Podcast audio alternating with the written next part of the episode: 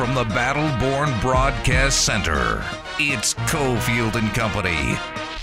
Mike Nuga on the right wing. Back to McCabe. McCabe fakes the three. No look past to Moak underneath for the slam dunk. Rice comes down the right side. Rice all the way under, lays it up and in as he split the two seven footers, the Twin Towers, and Bryce went right between them. McCabe down the right side. Jordan's fall away jumper is good. Jordan McCabe with another huge shot.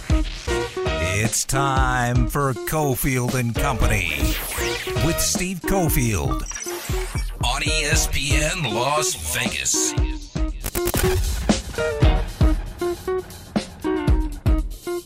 All right, here we go. Five o'clock hour, Cofield and Company. A little more college basketball talk this hour. We're uh, hoping to catch up with uh, Brian Dutcher from San Diego State. Talk about what's going on with the Aztecs and also the upcoming Mountain West Conference tournament, part of a gigantic tournament weeks with women's and men's basketball on the ground here in Vegas with uh, five bids up for grabs. That's pretty freaking cool. It's one of our favorite times of the year. Ari's back in the Findlay Toyota Studios. Cofield, Adam Hill, hanging out here at Battleborn Injury Lawyers in their uh, beautiful new studios. Let's do it. Battleborn Injury Lawyers presents the Big Five at Five. Number five. So UNLV basketball goes on the road last night, takes on arch rival Reno, beats them 62 to 54. But Reno's in a really interesting position with its uh, athletics department because they still have a lot of good programs, but their two beacon programs, the football program, which has been dominant in the series against the Rebels, I mean, hopes, I guess, could be high with a fresh start, but they lost their coach basically, Jay Norvell, over money. So that's not a good sign. Um, I don't think they're generating the kind of revenue or anywhere close to it that they were during Eric Musselman on the men's basketball side. Yesterday, they actually had a press conference. Uh, they'd gotten uh, one of the biggest gifts, if not the biggest gift in uh, program history. They got eight million dollars, uh, four million from one set of donors, and then an eight million dollar gift. Which, you know, for UNLV fans who want to laugh at funding shortfalls for Reno, I don't think it's that wise because I still believe that the schools are tied at the hip, and I still don't understand why states that have schools or multiple school a school or multiple schools that are outside looking in on this giant cash windfall that's that's been going down in college football. I don't understand how it's not a good, even if it's just for votes for a couple of states to push with their politicians for some sort of hearing on this. Because I've never understood why states like Iowa are in and Nevada's out. Because this is what it comes down to. Then it then it's this arms race where you're you're not fighting a fair fight and you have to get donations all over the place just to try to keep up with the Joneses. It's I don't like it. And I know people are, you know, I'm sure right now people are kind of happy that Reno's getting punched in the face on on multiple fronts, but it's nonsense and hell. I know the governor has a lot to do. Very big sports guy, helped get the stadium done down here. Be nice if he stood up for both schools and like even if he's just like, just just as a pub stunt, just bring the conversation to the national scene. How many states, especially in the Mountain West Conference, would be on board where they're like, what the hell's going on here? All this college sports money and this state's getting a cut of it, and I'm not. It's nonsense. Yeah, I mean, there's there's a big difference in terms of appetite for spending on college sports. Like you mentioned, a state like Iowa, where you're born in Iowa, you die in Iowa, you never leave Iowa, and you have a passion for it, and you're kind of supporting any kind of money that would be diverted in that direction. And you know, Which in a way is, is pretty. What I'm what I'm asking. I mean, the time that would have to be spent to fight this when there are real issues. yeah, and and and it's so low on people's radar because for the people, most people part, don't have an allegiance yeah, people like are like they do there. To, just moving to- in to here. Reno and UNLV. Right, they're just moving here. So many people are moving here. I mean, on a on a side note, was just driving the, uh, on a road that I haven't been on in a while the other day, Yeah. and I was like, it was when I was driving that, uh, as I mentioned, the U-Haul truck the other day, which was a disaster. But Yeah. I'm driving, I'm like, good lord, what more new things everywhere? It's crazy how many people are moving in, and a lot of them are like, wait, I'm coming in here and paying tax money to what? Like, why now? I, I don't, I don't get that. So I think that we are in a very unique. I listen. I'm So in Team essence, Nevada, Team Las places Vegas. that are desirable to live might have a lot of fans who aren't as concerned about sports. Sure. Yeah. I would think so. And again, what do we say about Reno all the time? Why do they care so much about the rivalry? Because it sucks there, and it's terrible, and it's awful. But they care because they're stuck there, and it's and it's a miserable existence. All they have is trying to beat a, a school from a city that's much better than they are. Like that's that's Iowa too. We're stuck in Iowa. This sucks. But hey, maybe we can pay a lot of money to a sports team and have something to cheer for. Yay, Kirk Ferentz. Yay, Yay. TJ Otzelberger. Number four. Ari loves to get those national days, and generally it's food, but I'd never seen this one before. National No One Eats Alone Day. And Ari was asking, do you guys think eating alone is weird or sad? Ari, why don't you answer the question? Do Oh. you eat alone a lot? Yeah. And we're talking about what? Eating alone out in public? I mean, who's, who, you know, why would you would you be sad eating at, at home alone? I mean, No, so I- what, what were you what were you referencing? I was referencing more, yeah, in public specifically. Yeah. Um, sitting down at a table by yourself and enjoying. so what do you think? Is it is it sad? No, not at all. I think the perception is it's sad and weird. Why would you do that? I've I've gotten that feedback. Even my mom was like, I, I forget what it was. Just one day, I was like, oh yeah, I just sat down and, and like, oh, that makes me sad that you were eating alone. Um, so I don't. But I've heard that from other people too that it's it's weird. Nobody Old gives people. me dirty looks necessarily, right? but It's old people that say that. eh, It is. probably. There's a very a very easy reason why. oh boy. Like there, there was a time where if you were eating alone, you were just sitting at the table looking at your food eating. Right. That's hmm. not the Now- case anymore. Now you've got your little computer. Nobody's doing that. Yeah, now you got your little computer, or you could have a big computer and be working That's what like I, I I work at restaurants and coffee shops every single day. alone. Right, because Look I'm at that working sad big fella. with a computer and a phone and a tablet. Go like I'm I'm doing all kinds of things. Like that that's what you're there for. Oh, another person there is a distraction from what you're doing. Yeah. Yeah, I had, I had someone at a bar on the road where they came up and they're like, "Oh, you shouldn't be drinking alone," and I'm like, "No." Right. Nobody's "I'm like, I do this all the time." there's no and such I have my thing. phone there, and I'm whatever I'm doing. I don't There's- care. I might, I might talk to the bartender a little bit. Right. There's almost no such thing as ever Is- being alone now. In a way, isn't there a security Of course. about being able to sit by yourself and just eat or drink? that's what I think is what people take it as. Like, whoa, that's that's kind of weird. Like, why are they alone? No, I, I had, I had, I, I referenced Insecure. breakfast I had the other day out, and I had the time of my life. I was enjoying the food. The guys filling the coffee. I'm sitting there, you know, prepping for the show, reading up stuff, This reading is- up on stuff. I'm like, this is Fine. only this is only somewhat related, but you know, we're talking about, you know, getting back into TV shows now. That's the off season. I have zipped through the new season of Love is Blind. right, I'm like almost seven episodes in. right. and the amount of and I know it's a it's a TV whatever Yeah. it's reality but the amount of like meals that they show and like conversations at a house where you're just sitting there talking to somebody and you're just it's so uncomfortable and like the the interaction between people I'm like why would you ever want to be around somebody Right. that's nuts Well, you're. I mean, again, that's reality TV. There's there's a whole nother study beyond, or a whole nother level of this this discussion, like who can be alone and who can't, sure who needs to be codependent. Yep. yes Like they have sure. to have someone around, or they don't feel whole. for sure And when I put that in the run in the topics, I guess I should have thought about what show I was on because we're all in agreement with this. but I think your average person is like, oh, still. no No, I, I, No. I actually, I, I think Adam is right, and that it might be split down a certain age. it's generational It's generational. That's a good way to say it.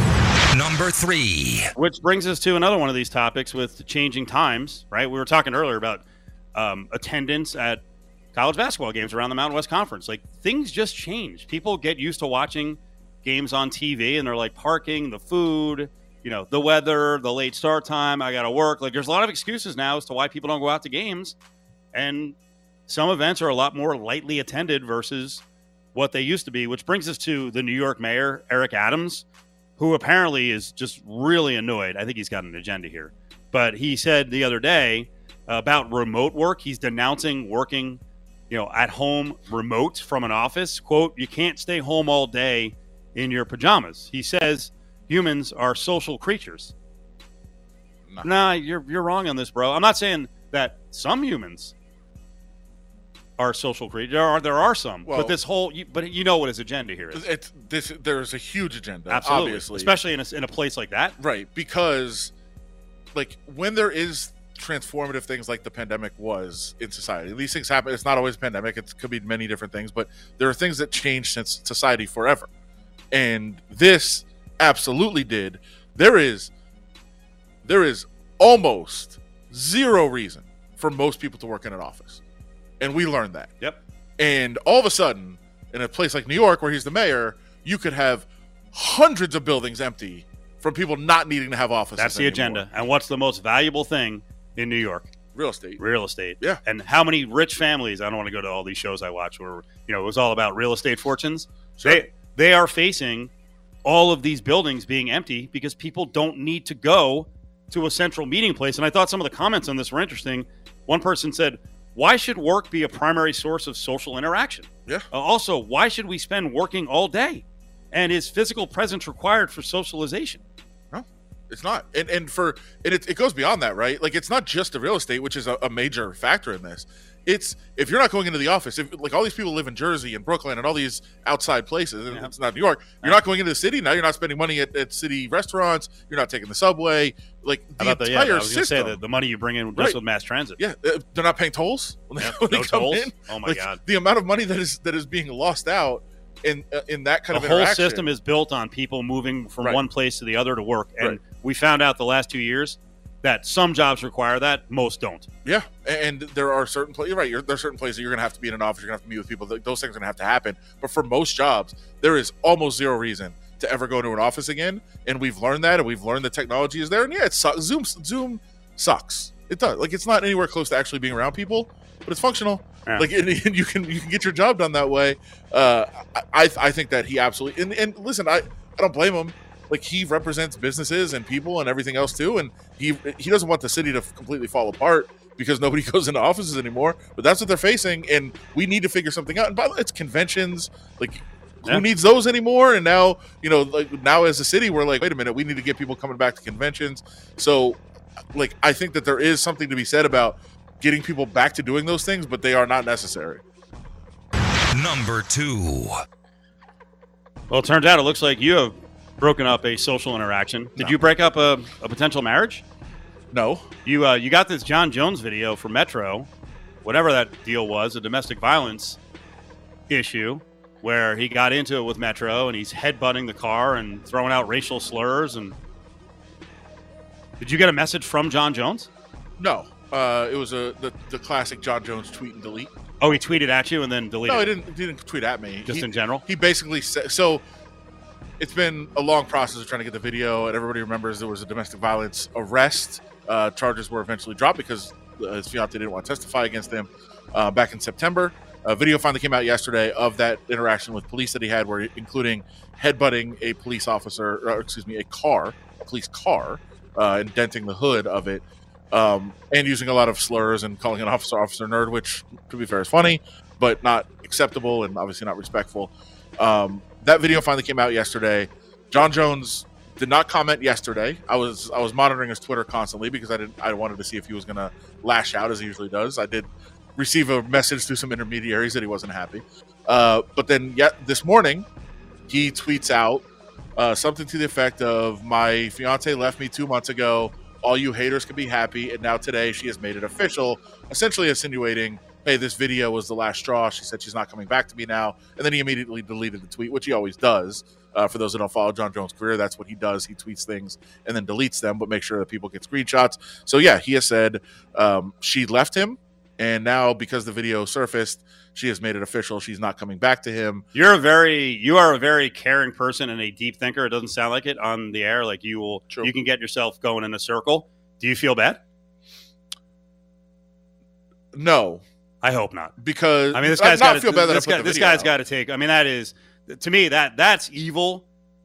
Is putting your pain on someone else, Sure. dude. Take ownership of your actions. Right. She left because you were f- consistently abusive, allegedly, in several different situations. Um, also, she saw your behavior when you're intoxicated and you d- clearly don't want to get help, which she said time and time again. So um, that's why she left. And and I, I mean, I think on some level, not, it's not. You know, I, I don't think there's a direct correlation anyway. But if seeing the video is what it took her to finally make the decision to make that official, then I guess that's good that she got out of a bad situation. Um, but that certainly wasn't the intent of it, and, and I don't I don't think it's the video's fault. I think it was you know her coming to a decision that it was best for her and her children. Because, by the way, for the story that those that don't know, her kids are the one, her, one of her daughters, and Jon's daughter uh, is the one that asked Caesars to call police Yeah. because they saw Jon hit her, Yep. allegedly, in the room. Uh, so, yeah, th- it was not a good situation. If I were you, I would not pay one second of mine to it because I also don't even believe what he's saying that the Sure. video was the final trigger. Come on, Jon. It's the Big Five at Five, brought to you by Battle Born Injury Lawyers. If you've been injured, call Justin Watkins at Battle Born Injury Lawyers, 570 9000. Stick around. More of Cofield and Company is on the way. And another technical, he's gone. He threw him out. Dan Hurley is gone. The second tee, and he's been ejected from this game.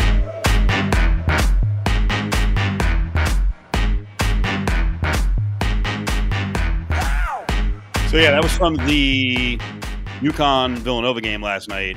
I still don't know all the circumstances on that one. People flipped out because uh, Danny Hurley got ejected after a second tech, and in the small clip that I saw, he was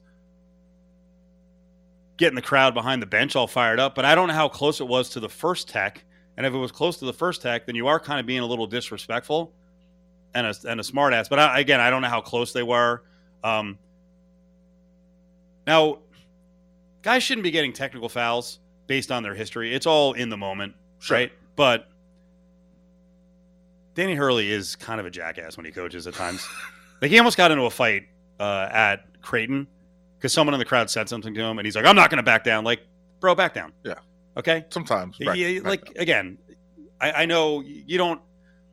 Your thing on Juwan Howard is there was there were other things that went into it. The other side gets some blame as well, but in the heat of the moment, when you're a mentor, when you're a coach, when you're a teacher, you got to be better. And you know, you and I comparing ourselves to them, like we're not them. Or Joe Blow out there, you're not them. When you Right. sign up for the job, there's a certain amount of responsibility that comes with it. Um, but you know, then there there is the other side of it, which is if he was teched up because the you know the officials kind of butt hurt and feels disrespected, and it's not really the case. Um, and by the way, the the end of the game ended on a Villanova play coming down the floor, and Collin Gillespie got called for a charge, and it was another one of those where the player didn't have position, and the player was falling down before the contact. The the defensive player is just throwing himself to the ground, and it's like, you know, you've mentioned the rule should be there. There are no charges. If you want to barrel into someone, good luck finishing Collin Gillespie, but he probably couldn't even have got the shot up. But at least let him try, and you don't reward a guy who's not really playing defense and he's just falling down. Yeah. I mean, listen, we could do hours know, and we do- hours. and we do it every day. Well, the funny thing is, uh, you know, the big lead, which was a good blog, did a whole story on. it. I was, I swear to God, I was waiting for the person to be like, you know, and no one's talking about this. Like, whoa, whoa, whoa, because that's another. That is a catchphrase that is. I heard um, former wide receiver at Michigan, Braylon Edwards, was doing a podcast, and he kept saying like, no one's talking about what Wisconsin was doing. Like, everyone has been talking about that. Lots. I- actually, no. Well, well, I know you had. Sure. So when someone goes on any airwaves, a podcast, and says, like, I've got an original idea that no one, like, stop. right. Uh, it usually means, you know, everybody, most people are taking the other side. It's never everyone. It's never 100% for sure. Uh, but, you know, as you said, we've been talking about it because I thought it was very important to make, to point out that there was a lot of fault on the other side. And people people act like Juwan Howard out of nowhere just decided to go punch somebody. First of all, he didn't punch anybody. Second of all, there was a whole lot on the other side. But you're right. I mean, for the most part, there's never a case where nobody is talking about one side of the issue. Like there's usually some people out there at least mentioning it. And we've been talking block charge and officiating college basketball forever because I think it is maybe the most important thing in the game. It's a fine line. Yeah. It is. You know, and I know the, the official's job is not easy. No, Like last, I actually, I thought the game last night between UNLV and Reno, I thought was played at a super aggressive physical level. There was a lot of contact, but they were consistent. Yeah. And they kind of kept their beaks out of the game. They, you guys settle it. uh, th- And when it came down to it physically, UNLV nutted up and and tired out Reno, and you know they they wanted to go big. Uh, UNLV's a little bit smaller. Let's go in a way, that's deciding the game too, though. by not calling it, Right. Because you could become accustomed to games being called a certain way. I actually, if you go back to the UNLV victory against Colorado State, really both of them, David Roddy did not get the calls that he is accustomed to. Right. So now all of a sudden, you know, it's it's like you're hurting David Roddy, but you're actually I think you're calling a game. Let's let's settle on the floor. No if- cheapies. Yeah, if you have a team that is like is built on speed and they're playing a physical team and the referees decide they're not going to call anything, hey, we're staying out of the game. We're not going to call anything. You are deciding the game then. Like that, that- you just have to be consistent, make the same calls all the time. That's how you officiate a game. That's the proper way to do it. Cofield and Company will be back in minutes right here on ESPN Las Vegas. Now we're going to tell them to not man up and walk down a line on someone who's kicked your butt and have enough class to shake their hand is utterly ridiculous. So if the president said it, I think he's full of it. If the best coach in America said it, that gets me way more than this incident.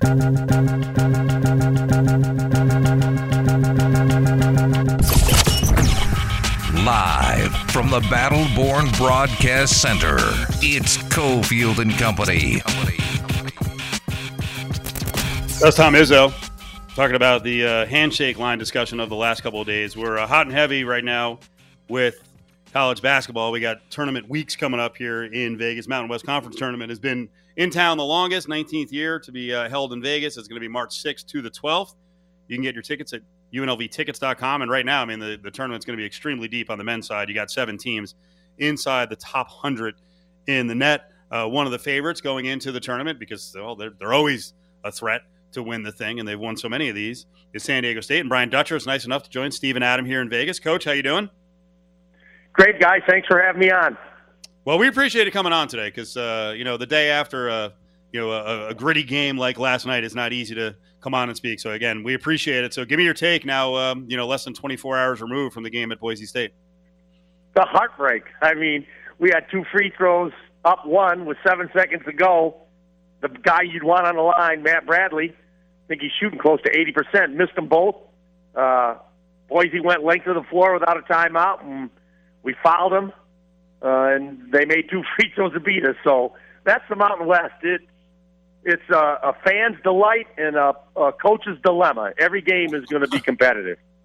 Coach, I was wondering about that with a guy like Matt. I mean, I'm, I'm sure it varies from guy to guy, but do you talk to him after that, or do you say, "Hey, you know, he's going to make it next time"? You just let him kind of deal with it. How do you kind of approach that?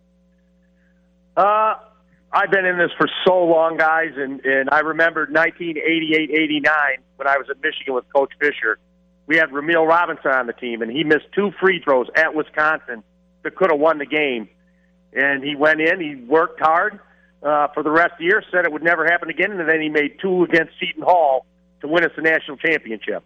So I shared that story. Now, whether we're fortunate enough to ever be in that position, uh, just to relate to him that it's happened to other great players in the past, and it's what you do from here that matters, not what happened last night. You want to talk about what Bradley's done for you this year because he was a really good player at Cal. I'm not sure that he played San Diego State style defense. He's had to adjust his game a bit, and he's still been very productive on the offensive end. He's been so good on defense. I'm I'm actually surprised. I thought it would take him longer, but he is a lockdown on ball defender. And so that's really helped us. And then he scores a ball at an elite level. And the thing that he does that great players do, when he draws a double team, he finds the open man. He's a very good passer. And that's kind of what happened the last play of the game when we were down one. We ran a play for him. They overhelped, and he found Nathan Mensah for a lob dunk. And the play before that, he threw a skip pass to Chad Baker for a three. And so uh, he can score the ball, but his playmaking is really good too. Yeah, Baker's been another one of those guys. Uh, you knew Bradley was really good, but we figured with uh, Baker Mazara, you know, might take him a little while, but he plays pretty good defense, and he's he's kind of a unique player for you guys in terms of his offensive skill set. Yeah, he uh, he's got instincts that a coach can't give a player, and so he knows where his teammates are. Uh, against Utah State last week, he hit three one dribble pull ups, and then against Fresno, he hit four threes, and so he's dangerous at the offensive end. You know, uh, for a, a, a second year freshman, I think he's going to be a very good player for us. And he's one of those guys who also brings kind of an edge to the floor. Now he got a technical against UNLV down there. Um, got kind of got caught in the wrong spot at the at the wrong time uh, in some action against Keshon Gilbert. But uh, do you like that? Do you like you know kind of having guys who walk that emotional line? Yeah, well, they said that someone told me he's from the Dominican, and that's how kind of how Dominicans are. They're emotional, they're fiery, and you know we got uh, Uh, we've got some good Tatis. We got some good uh, baseball players in San Diego that play Yeah. emotional. So Chad plays emotional. He's got to make sure those are under control emotions and not something that costs our team. Brian Dutchers was head coach of San Diego State. Of course, uh, the Aztecs will be coming to town as part of the Mountain West Conference tournament. The men's side goes from March 9th to the 12th, and things are really heating up locally here with uh, UNLV. And I wanted to talk about the UNLV matchup. Um, well, you know what? Let's get right to it because I, I got to tell you, of you've seen how you know how good Bryce Hamilton has been, has been, and there's really there's very few players in a league that have stayed in front of him. You guys have a guy, and if you told people around the country that this guy has stayed in front of Bryce Hamilton, I think they'd be amazed. I could not believe the amount of switching you did where Mensah got caught on an island against Bryce Hamilton and never switched back, and Bryce could not get around your 6'11 center.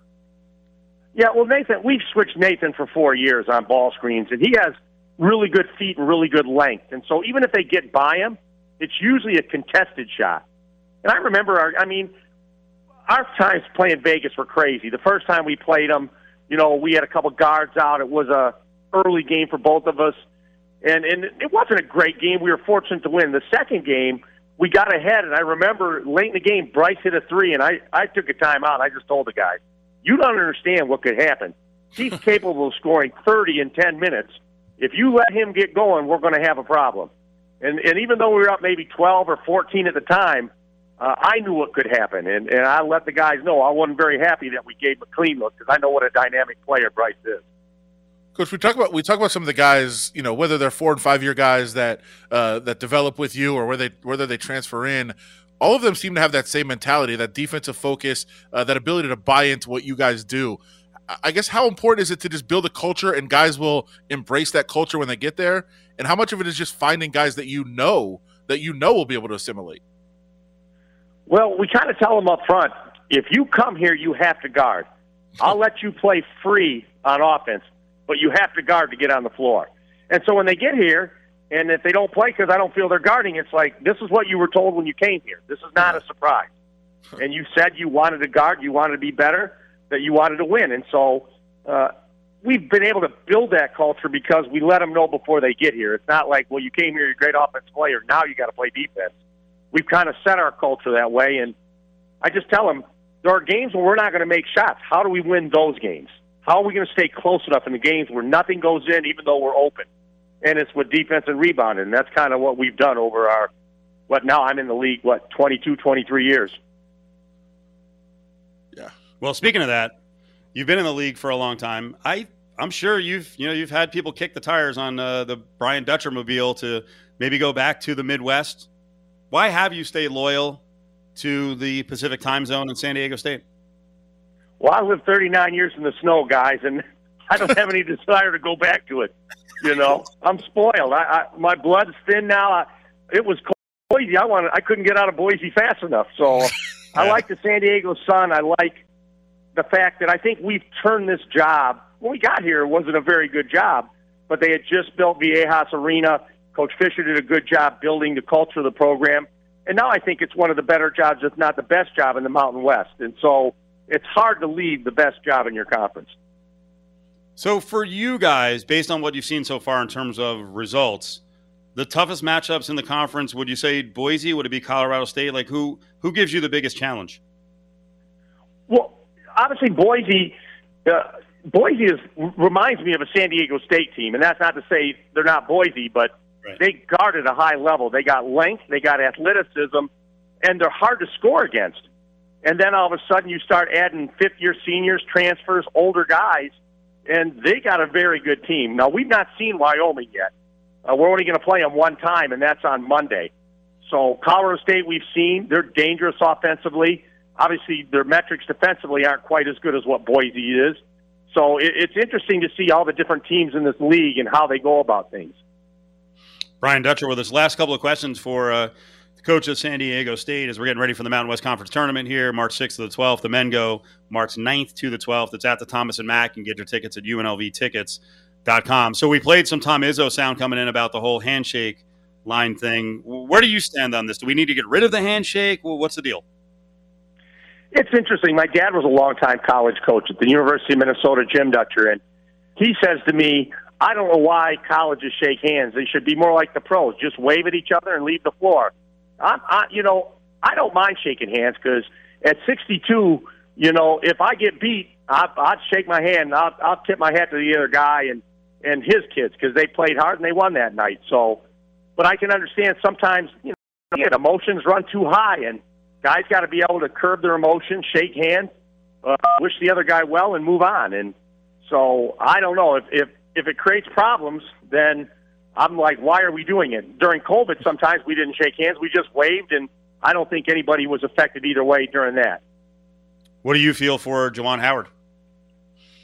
I feel awful for Juwan Howard. I I recruited him to Michigan. Uh, he's an ultimate competitor. I'm obviously read his quotes. I texted him how badly I felt, and he stepped up, admitted that he had made a mistake, that uh, wouldn't happen again, that uh, he would learn from it. And I think we have to take him at his word. And I've known Juwan his entire life since he was a high school junior, and I've got great respect for him. And and I think uh, whatever mistakes he made, uh, he will correct, and he will be better because of it. Coach, we appreciate the time. Good luck the rest of the way in the season, and we'll see you here in Vegas. Thanks for having me, guys. Thanks, Coach. There he is, Brian Dutcher, head coach of San Diego State. Lot to I still, there. I still say assistant coach at Michigan. Um, That's how I remember. Okay, so he- I always remember him. so he used his dad in the conversation, but he sounds like he doesn't care either way. He'd be fine if it, if they sounded he's more on the side. He'd be fine if they got rid of it. Yeah, I I mean, I think they should anyway. I mean, I know, I know. like he uh, said, it as he pointed out. Remember, we just talked about how we learned about offices. Like we learned we don't need offices Yeah. from COVID. Did the world end when there wasn't like handshake to, lines? to Tommy Izzo's point, like it's some kind of proving ground that you can be mature and cool down quickly. No, it's not. No. And by the way, it, it- he was talking about kids. Greg Gard grabbed Juwan. That's the coaches. And and by the way, it act. I think of all the cases, most of them, it starts with the coaches. We were talking about you know Leon Rice and Ryan Odom in conference, Utah State and Boise. Ryan Odom got into it with Randy Bennett from St. Mary's. I mean, we didn't get to it with Brian Dutcher, but I mean, they had a game a couple of years ago. You know the the Fisher, right? The split of the San Diego State staff with some of the guys remaining. Dutcher was coach waiting, and then Justin Hutson landing at Fresno in the conference and taking you know one of their former players, Shelton, with them. They've had a couple of games where like it, it could have gone down. There was a lot of talk. Sure. Yeah. And it again, it's like the the Tom Izzo of, hey, we're teaching these kids maturity. Like, it's you. By the way, they did they get into the handshake line or it started before? You know, one of the things people have forgotten this season about the Running Rebels campaign, the Wichita game, Oh yeah. where they almost got into it, Oh yeah. where there was a Wichita assistant who was celebrating a little too exuberantly, and I think, I think, Tyson Waterman. I think it was Tyson Waterman, yeah, one of the re- recruiters. I think Carlin Hartman, Yeah. Had something to say. By the way, if. Carlin's saying something, I would listen because he, I still every time I see him, I'm like, basketball Tulane or s- left tackle? I still insist that Carlin should have not. Uh, I have. I did say I have a family connection to Tyson, so I, I'm. I hope glad he didn't get hurt. But I, he could have. He could have thrown down too. He's a big, he's a big Oh no, he's not a little guy. Uh, but I, Carlin should have massacred all three referees in that game. Yeah, that's one of those calls you look back at. That could have been let's play on. Yeah. Yeah. Right? Yes, Rebels could have defended better. sure. But they also So that but that then- should that was a winnable game and you know that not I, I don't know that they're going to be uh, you know even if they made the finals of the Mountain West Conference tournament that they'll be in the mix for an at large, but the loss to Wichita turned to a win, that could help. they called a If, if they got on a big run. called a very, very, very, very questionable call that sent Wichita to the line to take the lead, and then there was a very, very, very questionable contact coming back. No call. that probably shouldn't be a call, but if you made one call, you have to make the other. You- You can't call one and not the other. That's the only way you can mess that up, and the referees did. Join the conversation on Twitter at ESPN Las Vegas. Cofield and Company presents Hey, hold on, hold on, hold on, hold on, hold on. Bag up, bag up. Grab Bag, Don't touch it. Don't even look at it. only on ESPN Las Vegas. Stick your hand in there, Dave. Ari just said on our uh, communication system that he liked Brian Dutcher's answer about the handshake line versus Tom Izzo. What's the problem with Izzo? Oh, first of all, that the whole it, he's just got this tone about him. The old man, you know, shaking his hand at the fist. I'm sorry, fist at the sun. What? Then Dutcher comes on, who I'm guessing is similarly aged and has like a very reasonable answer. Also, some of the stuff I edited out of the Izzo cut that we heard earlier, he was going on and about basically coddling kids and you know th- that kind of stuff. So I I immediately was not a fan. You know, the I mean, I respect the guy as a legendary coach, but Tom Izzo is kind of one of the guys who's out of control oftentimes. Oh yeah. So it's it kind of goes back to that thing I've said for years and years and years. You have s- certain coaches who preach discipline and self control, and I mean Bobby Knight was a leader of that, and then they're out of control. You know, it's funny. I doubt anyone. I just happened to notice it, and it turned out to be really good timing. And I don't know how many people read it, but uh, Greg Hansen, who's been a longtime writer at I think it's the Tucson uh, whatever it's called, um, wrote a story centered around Bobby Hurley being out of control on the sideline, and he said coach's decorum is getting worse. And he actually he chronicled the guys who were standers, right, who stand for 40 minutes. Now, part of it was Hurley is an out of control jackass at times. Tommy Lloyd, the new Arizona coach, who's highly successful his first year, like sits the whole game. Yeah. But you do see a lot of coach. Brian Dutcher is one of them.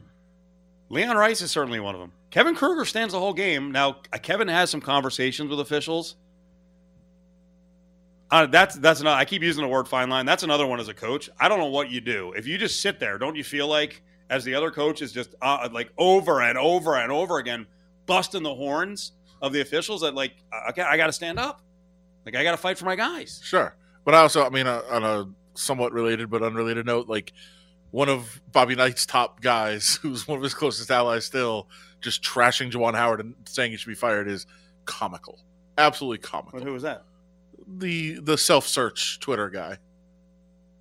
Oh, Dakich. Yeah, He was he was Juwan having- Howard out of control on the sidelines. Okay, who's been meanwhile he's been out of control on the air.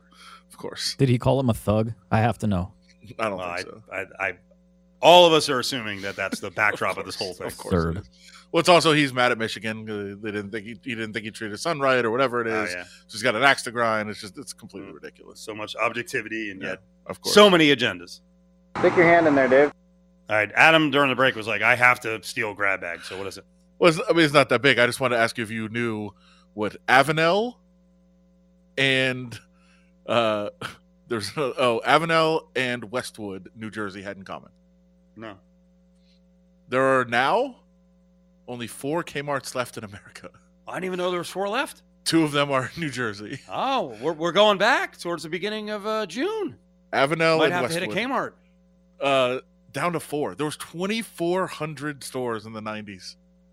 It you there's a I was actually reading a story yesterday. It, it used to be an institution in America, obviously. Yeah. Kmart they- expanded their brands. They had like Payless shoes and a whole bunch of other places. Borders, I think, was under uh, their Sports Authority. Also, was one of their one of their products. Uh, now down to four stores in America, which is crazy. But two are in New Jersey, which I thought was kind of stunning. Uh, one's in Miami, one's in Long Island. So three kind of bunched up in that area, and then one where everybody from there moves to.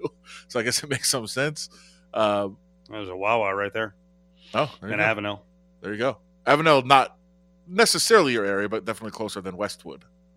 It's closer, but uh, I worked for a newspaper in in that area. I covered a bunch of high school sports for like three years. Sure. So Sad though. Kmart was Um, huge. It's very sad. You know, now that it, yeah, right by Colonia. Uh, now that it's mostly gone, I kind of feel like I missed out. Missed out on an opportunity. But plenty, plenty of good times there. Well, they, they, Plenty they of good times. the story actually talked about like the how blue light special became like a an actually a pop culture thing. It was. And yeah. you would go to Kmart and just wait for them. To, I don't know about There's this. a blue light special. right? And like some some section of the store, and Right. people would run there and try to get this special. Forty-two cent tampons, ladies. I had no idea about that. sure. It's interesting. I actually, um, I did hit one of the Kmart's here when they were closing for several clearance items. Of course you Um. I have some nice loafers, and I bought, I bought some shorts, but I didn't try them on. But they were kind of like old man because this is gonna. It, it should sound like it's stylish, but it wasn't. I put them on and I was like, "Wow, these are short." so I will wear them for you to a during the summer. Village It- People it concert. is it is uh, mid thigh. Cargo. No, not cargo No, at all. no. No, I I tried to buy them because I was like, oh, I always get yelled at by the SO and then Taylor Byrne, who's you know now living in Prague, uh, about my cargo shorts. So I was like, I'm not going to go cargo, and I didn't try them on. And I when I pulled them up, I was like, whoa, all right, Please don't. this is what I'm like. They're the kind of shorts that I uh, I have a I'll have to show you a photo. I have a photo when I was like 11, and uh, Were they, and- were they like the Arash shorts at that uh, Magic Johnson? the very, very yeah yeah. Well, did Arash? Wait, now we're going to talk shorts here. Did Arash have short shorts or like Umbros? Was it? Because McKinnell's the one who had Oh, it was Umbros. McKinnell. Okay. McKinnell was Uh, wearing Umbros to a basketball camp with Chris yeah, Webber. That's We're what like, it was. You're not good at either one of those sports. Get at least get basketball shorts, you dumbass. The, no, like that's or, the- like early '80s, the, the shorts were short, and I not only matched as like a 12 year old the the short shorts, but also the socks pulled up over the kneecap. Oh, nice. long white look. socks. Yeah, good look. could lengthen me out a little bit. I look tall. I doubt it. Don't I think I might have been the same height then probably. than I am now. And I, I was gonna say Slightly bigger, but slightly, definitely skinnier. slightly heavier. Yeah. Oh no, I was a little skinnier back then. Stick your hand in there, Dave. That was good. I'm glad you got that in there. Yeah. Uh, Tom Brady, part of a project called 80 for Brady. Did you read up on this or not? I saw he's gonna be into movies. That's ridiculous. Well, that's not the story. okay. He's collaborating on a film. It's going to be based on four dudes going to the Super Bowl in the 2016-17 season. Football hangover. 80 for Brady. Says he's teaming. This is weird. He's teaming up with Hollywood legends. Figured there were guys who were the friend. What's going on here? Is Sean Payton in it so Kevin Oh James can reprise he's his in- role? He's doing like a like a Frankie and Grace, Grace and Frankie like, on this what? Jane Fonda, Rita Moreno, Sally This Field, and Lily Tomlin. I'm not watching are in this. I'm not watching. I'm I watched Kevin James play Sean Payton, and I love Jane Fonda. I'm in, baby. I'm in.